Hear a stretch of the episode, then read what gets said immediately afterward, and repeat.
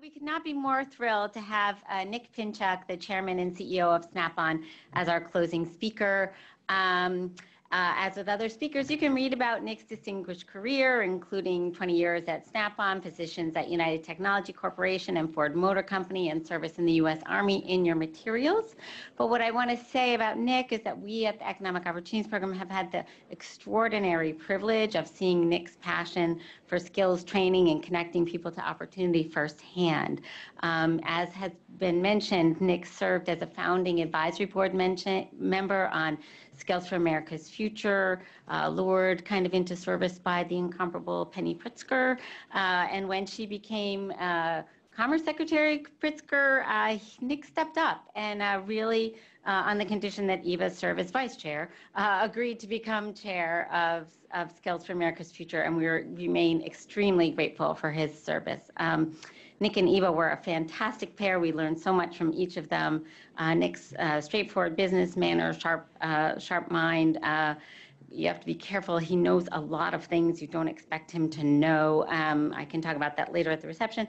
Um, but he really uh, was, you know, so important to our work. Um, uh, how we thought about broadening employer participation in this initiative and, and uh, really connecting people to work.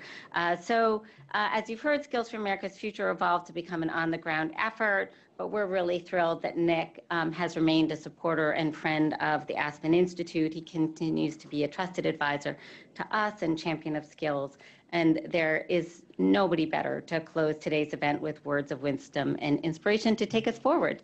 So uh, please welcome uh, Nick Pinchuk, Chairman, President, and CEO, Snap-on Incorporated. Thank you. Well, thank you. Thank you, Maureen, for that uh, kind of uh, probably hyperbolic description. Have you been to Samarkand yet? I have. Really? Okay, congratulations. Right, I recommended that she go to Samarkand once, right? Look, um, it's great to see you, Eva. I'm happy to be here with Eva Sage Gavin, uh, one of my, my friends and former colleagues. It's a great pleasure. I stand here uh, actually representing, I think, the people of the garages. We call on garages every week. Thank you very much. it's probably the only applause I'll get this year. Right. Uh, the, the people of the garages and the people of the factories. Snap-on is a company of those people. I spent last week in the Milwaukee plant and week before that in Shanghai and then on the factory floor. And we spend our time in garages around this country with the working men and women and in factories around this country in places like Louisville and Algona, Iowa. And I thought it would be appropriate that I put in perspective what you're doing. Because what you see when you talk to those people, you realize that America's power comes from jobs. It proceeds from jobs. And we are in a global competition for jobs. And the greatest thing we can do to arm our American people, the American worker, is to give them upskilling. As Maureen once said, I think it's become a, a word in the American vocabulary and it's important. And so I'm here to tell you that upskilling the American workforce is the seminal issue of our time. What you do has never been more important. You can believe that or not, but I can tell you I hear it echoed through the garages and the factories of this country, and I can see it written across the pages of the financial papers. I'm going to try to convince you of all that by asking and answering a few questions. Who are we? We're Americans. We're a special people. How did we achieve where we are? Work, why is it so interesting today? It's because we're in competition. Whatever happened to the American dream didn't go anywhere. And where should we go to solve the problems? We need to match skills and market the idea that technical jobs are important.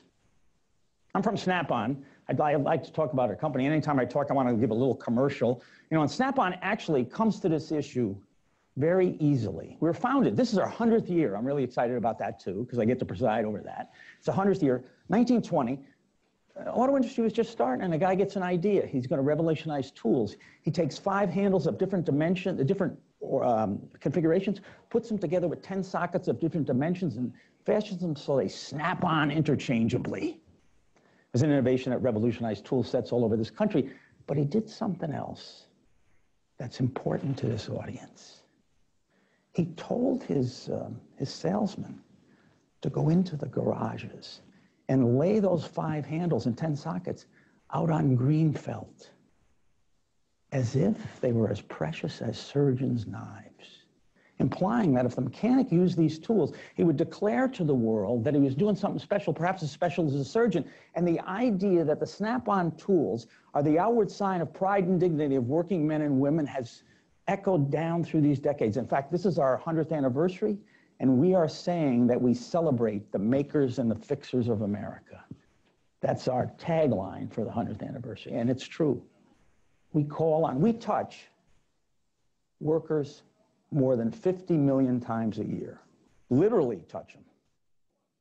How many manufacturing companies do that? I'm not talking about factory workers, I'm talking about people who actually perform things in the field. That's snap-ons. That's why we come to this. You know, I'm kind of nervous. Last time I did this, this is a very academically recognized group. Everybody here has a lot of degrees. And last time I was at an academic group like this, it was a college graduation. Really, you know, it's kind of like that. I was kind of nervous. And so, but this is what made me nervous. When I went to that graduation, I spoke. And then after I finished speaking, the faculty that was attending rose in mass and by acclamation awarded me an honorary degree. Master of Anesthesiology. Apparently, I had sedated the audience in record time. I'll try not to do that today. Look, look, think about this. Ask yourself the question who are we? Who are Americans? There's a lot of definitions of America. One is about a belief. We hold these truths to be self evident. We all believe those. That. But it's turned out that if you read books about America, people say, like uh, David Landes, who wrote uh, Wealth and Poverty of Nations, Harvard professor, or the Yale professor Paul Kennedy, who wrote uh, uh, The Engineers of Victory, or Arthur Herman from Catholic University, who wrote Freedom's Forge, they all talk about the idea America became ascended among all countries of the Western Hemisphere because we had makers and fixers stretched across this nation, because millions of people knew how to contribute and create, not merely participate in transactions. So, America, Americans are people of work.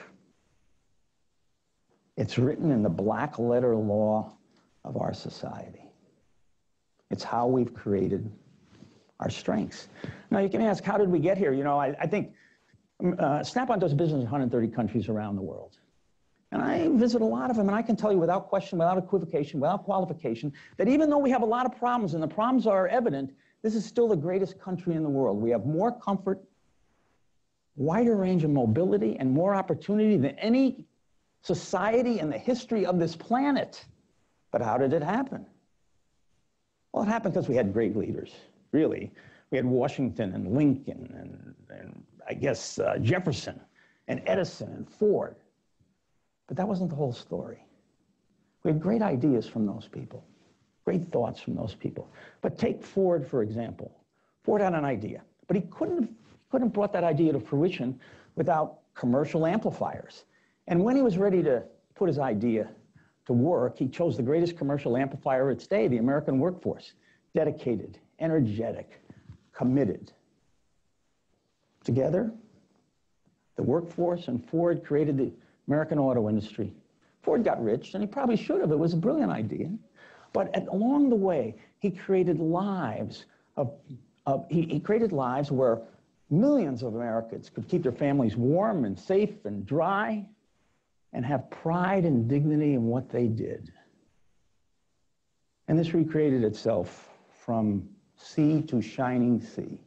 I'm sure you all know this. I'm just trying to reemphasize it to kind of put up what it is today, where we are today.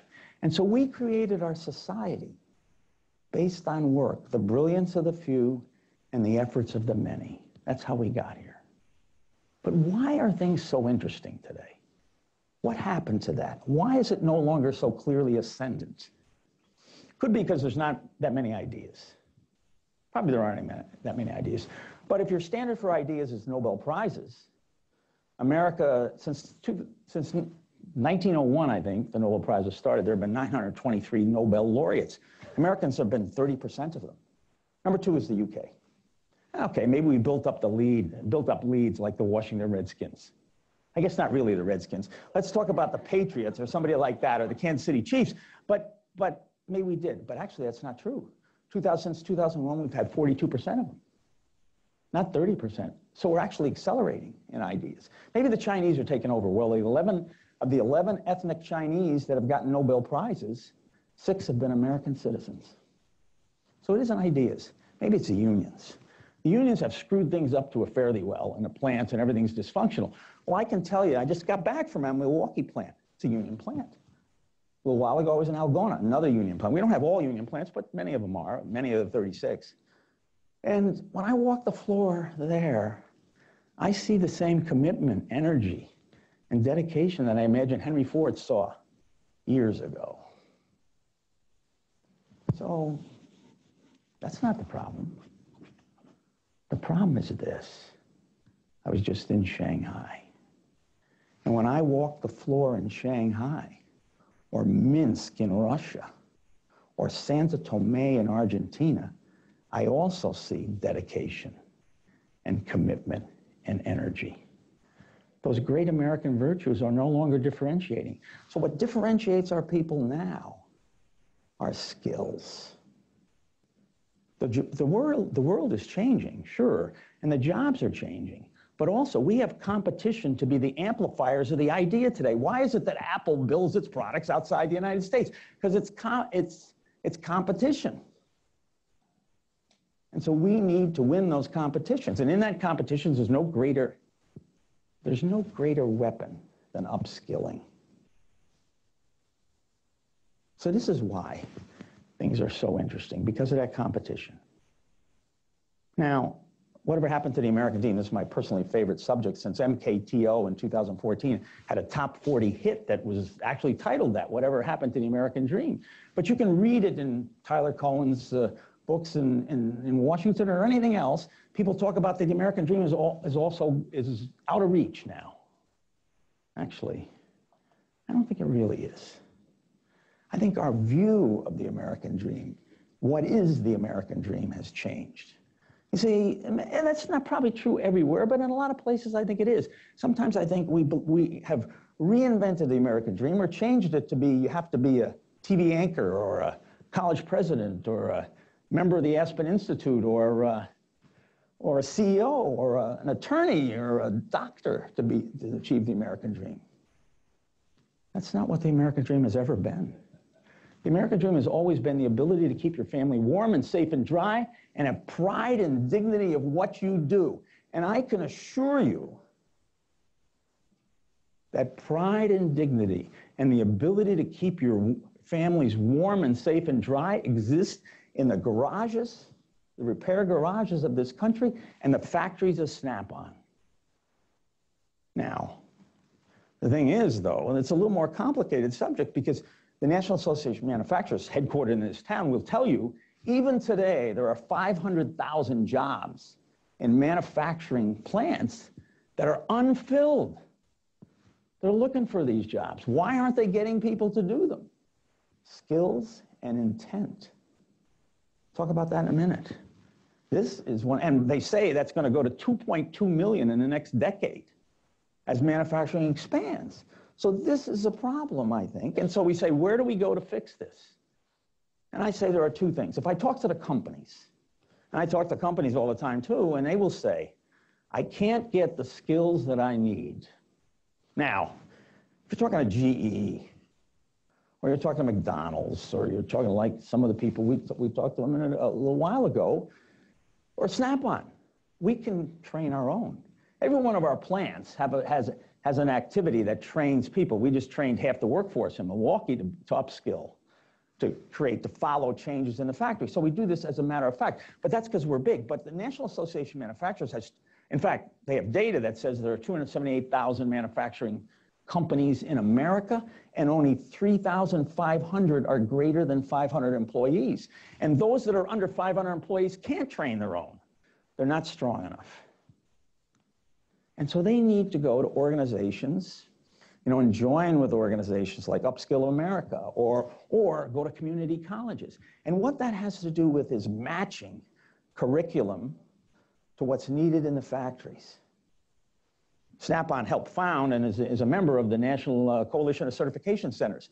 We're aligned with 570 community colleges, and we've given certifications which, which determine or designate a certain level of, of capability to 248,000 students so far.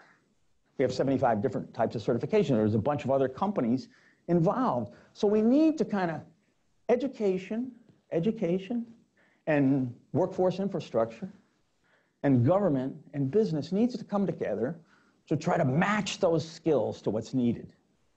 Sounds easy. Ain't that easy. I talked to a college president the other day. Or this is not the other day, this is a little while ago now. So I'm talking to this guy, and he says, I says to him, kids getting a lot of jobs. He says, uh, yeah, a lot of jobs. I said, well, how many? He said, uh, well, we don't really measure it. You don't measure it? I said, this guy had confusion between career, a career and an education. You know?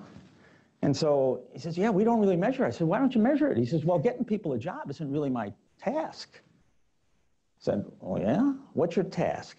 He says, my task is to take 18-year-olds and mature them into 22-year-olds. So I shouldn't have said this, but I couldn't control myself. And I said, you know, I'm familiar with an organization that will do just that and pay you. I have personal experience with it. It's called the U.S. Army. And it's true, really. I mean, the thing is, if you want to be mature and go into the Army, it'll pay you. College might mature you, but it ought to be a side thing, I think. I would, I would say anyway. And this is in the context of, if you think about it, you know, we have these skill gaps and so on. It's in the context of the Liberty Street Economics just put out a uh, has published data which says that the average university graduate um, makes 1.5 million more in their lifetime than a high school graduate. Makes sense, right? Everybody would say that. But the problem with that is, is Eva Sage Gavin and Maureen Conway are in the number and they skew it at the wrong level with their, with their great compensation. But people like, people like Warren Buffett are in the number. If you look at the bottom 25% of all college graduates, for 20 years, they have made no, and I point out, no more money than high school graduates. So why are people doing this? It's because we're not matching what we get, what, what, what's needed in industry. So, so that's something we really need to work on. I think it's something that I, I, I prescribe, and I think it's a challenge for business and for all of us here to try to do to make sure that the skills are matching what's actually needed in the workplace. Everybody says, you know, I have to say this as an aside. Everybody says that AI is taking over. In fact, Yuval um, no, Yuval Noah Harari, you know, the kind of the darling of Wall Street, didn't he write Homo Deus? Did you ever read this book? Calls the people in the middle, the people who are working in my factories, going to Iowa and so on, the, the soon-to-be useless class. Well, I think he's smoking Colombian. Because, you know, yes, robots are coming, but in my lifetime, I've seen many predictions of singularities. But the procession of those singularities toward the present day, the time constants are very uncertain. And if you think that robots are replacing people, check the productivity figures over the last 10 years. They are flat, which says it ain't so. And we're adding robots. But we're not replacing people by them. We're just getting better at what we do, bringing out better products. So I don't think there's a need to do that. It's a matter of making sure that people are trained for the jobs of the now and keep working on the jobs of the future. That's important, magic. But here's the more difficult thing, marketing. Why do we have why do we have 500,000 manufacturing jobs when they're good pay? You know, they're, they're, they're upwards, they can be $100,000 all right? And they're not in places like Palo Alto. You know, they're in places where it's a little cheaper to live. And so they're not bad. You can keep your family warm and safe and dry. The reason is people don't want them. And the reason that is, is because when you opt for a technical job these days, you're viewed as opting for the consolation prize of our society. People view welders and line workers, people who make a lot of money, as the gamma minuses of our society in Huxley terms. If you doubt that, ask yourself how you would feel if your son or daughter, niece or nephew told you they were going to be a welder. You know how you feel.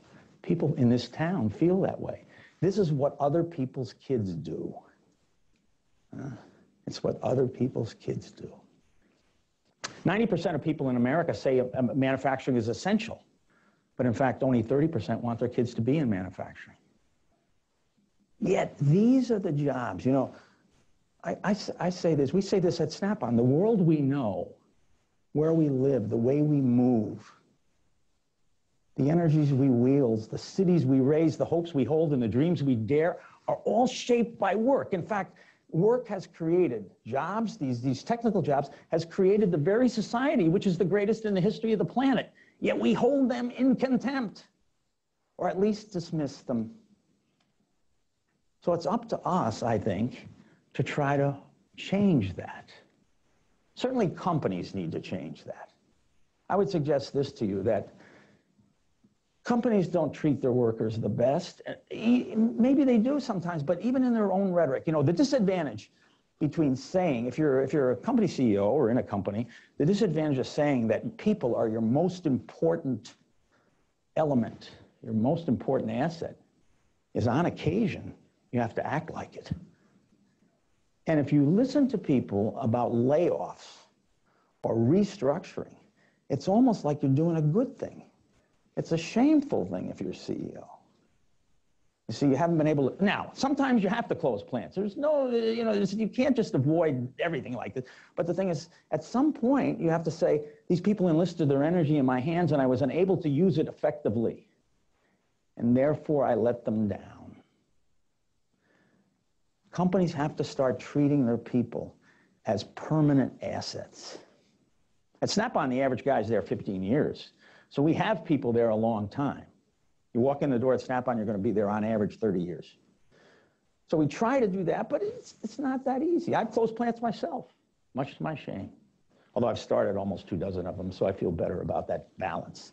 Look, so I think you need to do that. The other thing is, as individuals, especially people in education and in government, we need to keep treating these and talking about these jobs as if they're American callings. If you listen to some of the politicians in this town, some of those running for very high office, let's say, and I have no political agenda on this, but if you listen carefully, they will say, you know, college, university is crushing people with debt.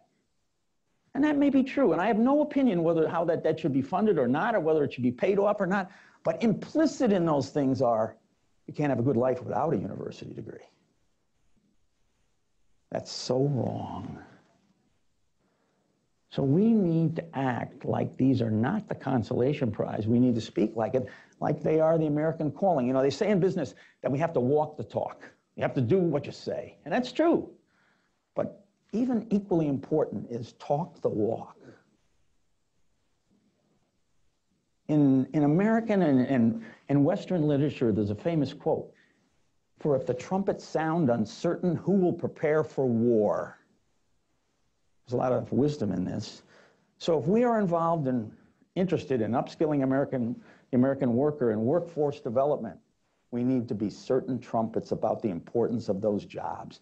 It has never been more important. So that's my message. This is uh, a special time. It's an interesting time for America. You know, five questions. Who are we? We are the people of work. How did we get here? The brilliance of the few and the effort of the many working to create the society we hold so dear. Why is it so interesting? Because we're in a global competition for jobs and we're not winning all those competitions, but upskilling is the greatest thing we can do to arm the American workforce. You know, people say that the American workers are a question. I say the American workers are the answer. And if we upskill them, they will create prosperity forever for, for this country. Whatever happened to the American dream, I say it never went anywhere, We just have to make sure we give our people access to it and we talk it up. And where should we go? We need to match the education to the skills that are actually needed. So the goal of an education is a career, not necessarily just an education. And then we need to market. We need to recognize that we have a PR problem. And we need to not talk about these jobs as if they're the consolation prize or settling for something. We need to talk about the jobs as if they are truly an American calling. See, people in this town talk about, people in this town and around the country talk about the idea of allocating our prosperity more fairly, and that's appropriate. But this is a broader issue. This is an issue about maintaining prosperity and growing it.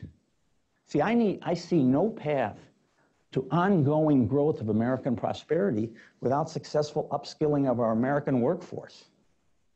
And to do that, we need to work together to match the curriculum and train our people in the right things, the jobs of the now and the jobs of the future. And we need to be certain trumpets about how important these jobs are. We need to do this not to fix what is, not to remedy what is wrong with America, but to emphasize and strengthen what has always been our advantage. It is, after all, who we are. Let me just finish by saying that, you know, I think Maureen said it and Jamie has said it too, is that upskilling is becoming part of the vocabulary. So whatever you do, it seems to be working. We're kind of winning the war around upskilling.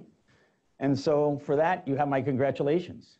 For the idea that you would come here and spend the afternoon and at this event trying to figure out how to be more effective and be more successful and broaden the upskilling effort, you have my admiration.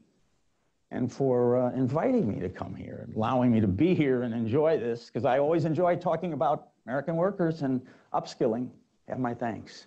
Thank you all and have a great day. Huh?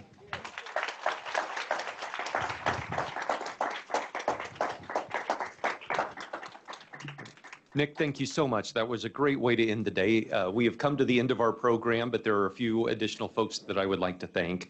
First of all, uh, could we have one more round of applause for all of the panelists and the speakers who were here today? Thank you.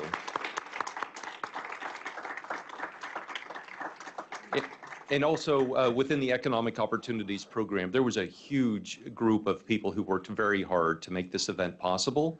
Many of them are out already trying to get things ready. But um, if you're part of the EOT, EOP team, could you please raise your hand? Anyone left? Few of us left. Okay, great. Um, but uh, folks, there we go. That's the enthusiasm I was looking for. Uh, but thank you all so much for all of the incredible hard work of what you did to make this a day possible. Thank you for everyone who participated, who attended here in person or online. And we look forward to continuing to work with you for the next five years uh, to upskill America. Thank you. Thank you.